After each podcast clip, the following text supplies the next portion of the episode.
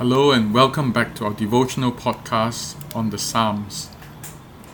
I want to do Psalm 103 for today and for Thursday.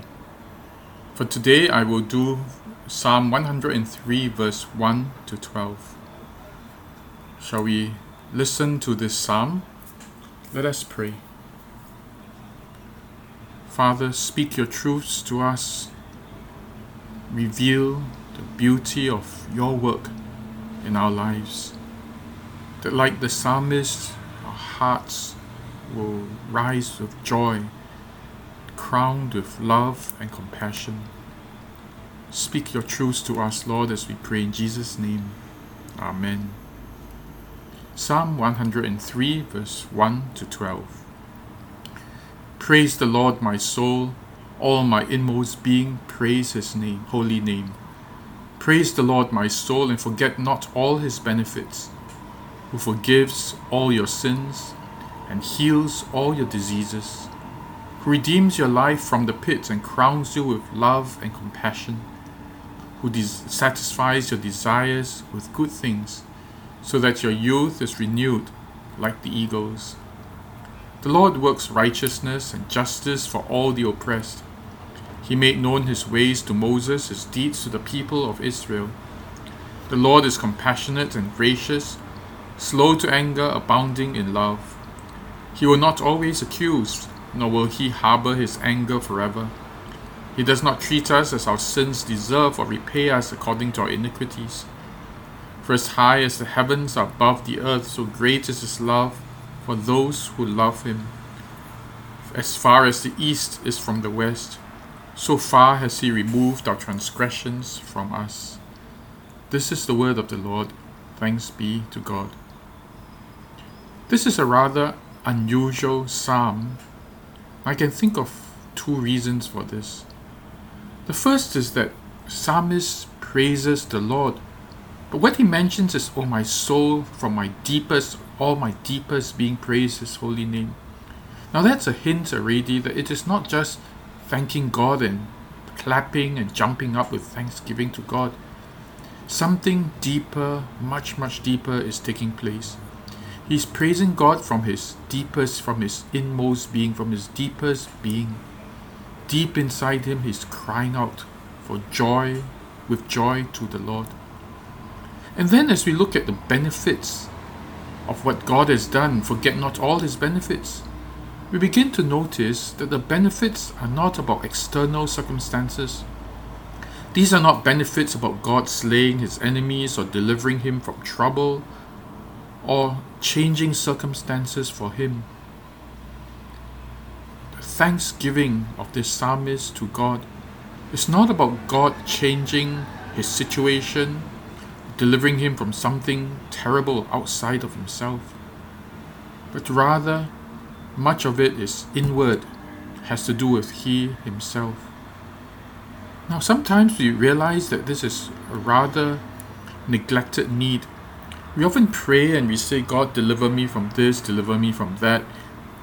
Yesterday, I was faced with several difficulties, they were all external difficulties. And I prayed that God would change the circumstance. And indeed, God did. But there is a work that is far deeper than just changing our external circumstances.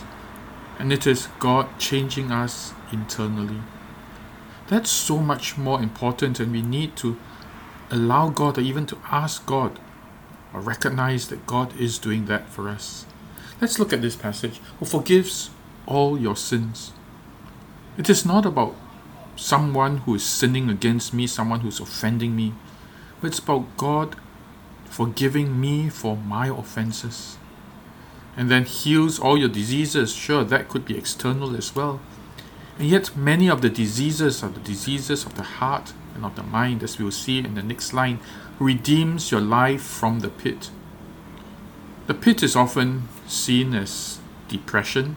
When we say someone's in the pit, we talk about the person deep in darkness, deep in depression. It comes with bitterness, anger, a sense that the whole world is against you, a sense that everything's going wrong, even a sense that God is against you and not listening to you. stuck in a pit, fallen into a pit where no one is there to help you, no one will pull you out, where you cannot see light. It's all darkness in there. And the psalmist says he redeems, God redeems his life from the pit.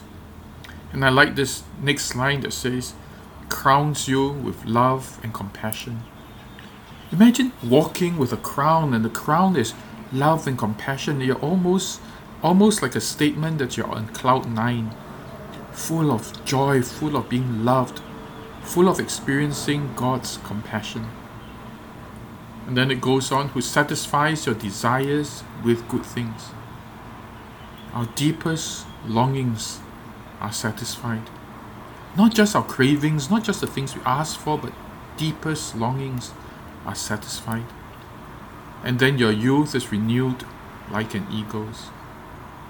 Imagine a tired person, all burnt out, all exhausted, emotionally, physically, discovering a strength that's not just a second wind, but a powerful strength like that of an eagle's that allows you to soar.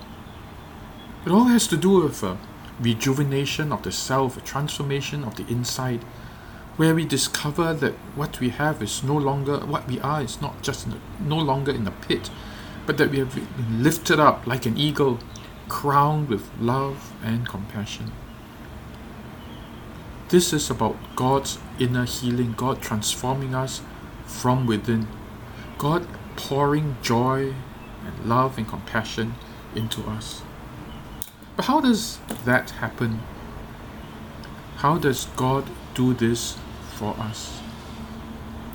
I believe that the answer is a rather unusual one, and it is repentance. You know, repentance has often become a dirty word by those who force repentance on others. It gives, sometimes it gives that illusion that it is groveling, groveling in shame before an angry God. It is saying, I'm a worm, I'm totally useless before an enraged God. And others then who repudiate, repudiate this um, repentance and say we no longer need to repent because we are beloved of God. When we are loved by God, we don't need to repent of anything. God just embraces us. How wrong those two concepts are because one does not understand what repentance is. Repentance is one of the best gifts of God it is the gift of sight, the gift of insight. It is at this point that the psalmist discovers that he deserves God's compassion. He does, deserves God's anger. In verse 8, he says, God is slow to anger, abounding in love. He will not always accuse, nor will he harbor his anger forever.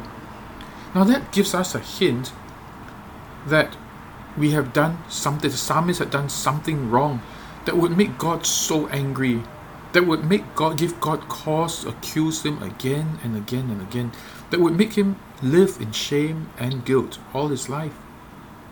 And that God had every right to harbor his anger forever. And then in verse 10, he says, He does not treat us as our gifts, sins deserve, or repay us according to our iniquities. What he's saying is that his sinfulness, his iniquities deserve great punishment, deserve something terrible. And he discovers that God does not treat us as our sins deserve. And then in verse 12, he says, As far as the east is from the west, so far has he tra- removed our transgressions.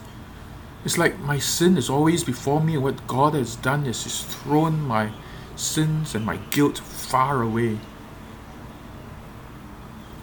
But this insight comes or leads to repentance. It comes from repentance and leads to repentance. It's one of the most precious gifts that God gives to us the gift of self insight, of knowing what we are. It's nothing about groveling, nothing about an angry God. It is just recognizing ourselves for who we are and so, for anyone who says that repentance is not necessary because we have a loving God and God will forgive us regardless of whether we repent or not, that is so irrelevant. Repentance is a natural response to a discovery of who we really are. And that discovery is God's gift to show us how much we need God's love. And that is what transforms us to be persons of joy, persons who are crowned with love and compassion. Over in my 28 years of Christian ministry, I've seen this happen again and again to people who were so blessed with self insight and turned in repentance to God. But let me tell you my own story. There was a time when I was a pastor already, and I felt that everyone was against me, the whole world was against me. I hated my church because I felt the church didn't like me. The leaders of the church were always critical of me. They were saying things that were not favorable. They were criticizing me. They were talking good about others, but never about me. I resented my family. I thought that they were making unreasonable demands on me. Family includes my wife, my daughter, my parents. And it was as though everyone was treating me shabbily. And I was especially angry with God. I felt that God was not helping me at all. If God loved me, I thought, then my church would love me, then my leaders would love me, then my family would listen to what I say. If God loved me, He would have allowed me to go my way, to have everything my way, because I deserved it. And no one should be hurting me, critical of me, saying things to me that were not pleasant. And I harbored that anger, and I was really in a pit. Um, depression was so deep. And then one day, and I will not tell the details today. I think I've said it before in other sermons, but one day God revealed to me how much I deserved His anger, how much I deserved His contempt. I realized that while God had entrusted me with a church to love, I had only shown hatred towards the church, the leaders, and the members. That while God had called me to be a shepherd, to tend to the sheep, to bless the sheep. I had only cursed the sheep. I had only abused the sheep. I had become such an angry person and hurt the sheep that I was called to shepherd and to love. And as this revelation came to me, I just cried to God and fell flat and I said, God, how I have failed. You called me to be a blessing and I cursed.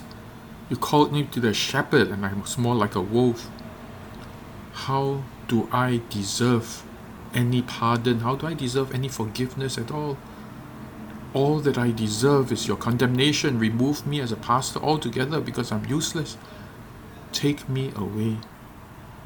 And as I cried and cried to the Lord and told him how, admitted how my life had gone, there was only thing that I heard, and I can't say I heard it audibly, and yet it was a strong conviction that that should have been shame, but all I heard was this I have always loved you. I have never once hated you. I've always loved you. And this kept echoing in my mind and my heart. And as I began to believe that God really did love me, a powerful and warm gush of love just flowed into me. That was unexplainable, undescribable, but just filled me with so much joy. And I felt so loved by God. And then the next few weeks, I continued to see the world in very different light. I saw my church leaders and I loved them. Couldn't believe it. I saw my family and thank God for what they were, for God to have given them to me. I saw my church members and I felt deep compassion for them. My preaching changed. No longer was I an angry preacher, but I was so filled with joy. And prompted by the Holy Spirit, I even went up to one of the leaders who had hurt me so badly and whom I resented so much, and I apologized to him. And things changed. I was indeed crowned with love and compassion. My soul deep within was just crying out for joy and praising God. Circumstances had not changed. My sight had been changed. I was able to see myself for who I was. And then I was able to see the world as God saw the world. God did an inner change within me that had nothing to do with a change of my circumstances.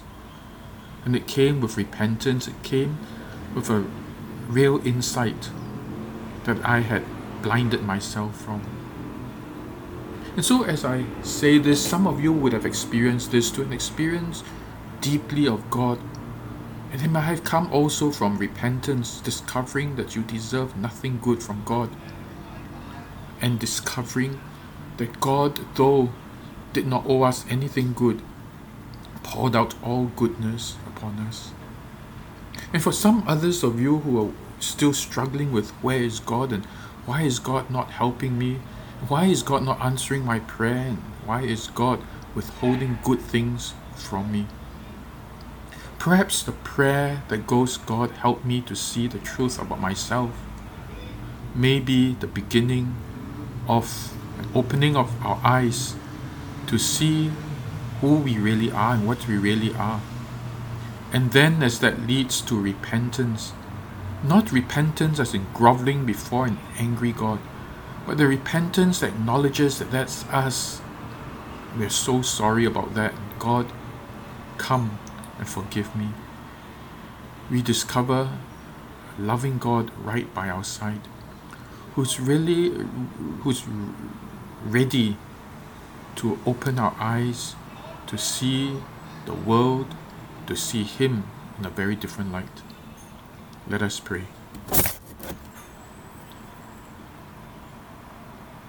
Father, I pray for those who struggle with knowing your love. For some time, they've wondered whether you care for them, whether you answer their prayer, whether you will remove people from their lives whom they do not like. Father, I pray for each of us that you open our eyes to see truth, that the truth will lead to repentance, and repentance indeed will set us free and give us renewed, a new vision renewed strength, a life that you promise. Father, give us this gift that we may say with the psalmist, Bless the Lord, O my soul, and all that is within me. Bless his holy name. Forget not all his benefits. You have forgiven our sins, you have healed our diseases, you have lifted us from the pit and you have crowned us with love and compassion. Father, let this be our joyful response to you. But for each of us who continues to labor, perhaps, Lord, the prayer, our prayer ought to be God, show me first your steadfast love, that you forgive my sins, that you throw, cast my transgressions as far as the east is from the west. Give us insight, Lord. Give us true self insight. That we may know ourselves, that we may know you. For we pray in the name of our Lord Jesus Christ, who saw us in our sin and loved us and gave us his life. Amen. Well, I hope that you have a wonderful week ahead. And God bless you. Goodbye.